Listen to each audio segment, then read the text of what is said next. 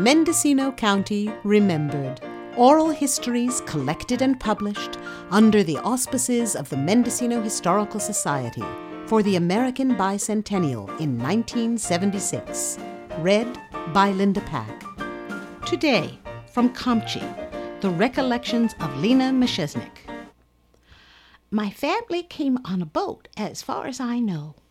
They came from Denmark, Copenhagen. There was my dad, my uncle, and my aunt, two boys and a girl. I think he was either 12 or 14 when they came out. They got lousy on the boat coming over, and Grandma had to sit there and comb with a fine comb and comb their heads out until they got to where they could they got uh, could get some stuff. And then when they got the stuff, what they got was coal oil, and they used coal oil to kill the nits and everything. They used to rub it in their hair, she said, so they wouldn't bring it to the rest of them when they got over here. So then they got all cleaned up before they got into San Francisco, and then they came up here. Well, oh, the early days in Comptche.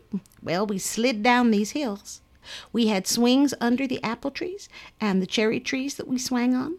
I think our biggest fun was when it was haying time. We kids used to tramp the hay in the barn to get it all in, and we just worked like everything to get it up so high, and then we'd jump up on the beams and jump down. And Dad always used to say, Don't jump on one another and break one another's back or arm or leg or something, just tramp the hay. Well, we'd try it. We'd just get so far.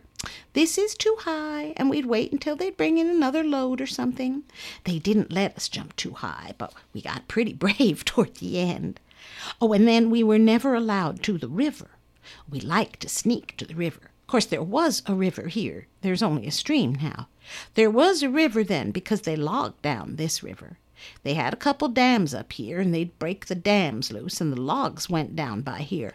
And I can remember my dad telling it the logs jammed up there, and this one fella said he'd go out there on them with a pike pole and undo them, and dad said no, and he said yes, and he went out there, and he slipped, and his leg went down, and he broke his leg. And then they laid him on the porch of the old house and splinted it till they could get a buckboard, they called it. That's a flatbed with two horses. Uh, it was a wagon. And then take him to town to a doctor. Now, I don't remember seeing that. I was too little for that.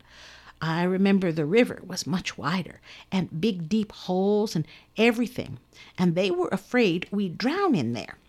Well, my cousin Bill and I and my brothers, we played together all the time, and we were all together, and this day we'd gone down to the river, and the grown ups were having a company over at the house, and we decided it was a good time to sneak down there, and so we were down there by the river playing, and we were playing down near the jam of logs, and we had a long pole, and we'd pole out some, and then we'd let them float down the river, and Pa's sister came over. Well, she was coming over for the coffee party, but she saw us down there, so she went to the house and she told Ma, she said, I'll put the fear in them.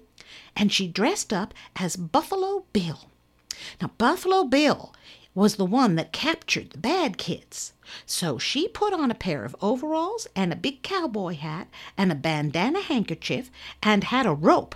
And she sneaked down through the field this way and got over across there and she come around and when she got over there we heard this mumbling and we looked up and there he stood swinging his rope and he was going to catch us and boy I tell you we pretty near broke our necks getting up the hill to the house. Oh, we was scared. We ran in the house, ran through the house, and Mother said, What are you children running like this for? And we cried, Buffalo Bill's after us! Buffalo Bill's after us! I know I crawled under the bed. I don't know where the boys went. Then my aunt, of course, came here and undressed, and when she came over, we, we never knew the difference. But we never went to the river any more, I tell you that. But playing, we kids just played around the ranch, and we didn't have dolls and all stuff like that. We played with snakes and lizards and mice and stuff like that. We were taught not to be afraid of them, not to let them bite you, but not to be afraid of them. And that's why I'm not afraid. If a mouse came in here right now, it wouldn't bother me at all. You've been listening to the recollections of Lena Meshishnek. To learn more about Mendocino's rich past, visit any of our county's many excellent museums, libraries, and historical societies. A full listing of Mendocino County Remembered episodes and selected audio archives can be found at lindapack.net. Mendocino County Remembered is produced by Mary Eigner and Linda Pack for KZYX and Z.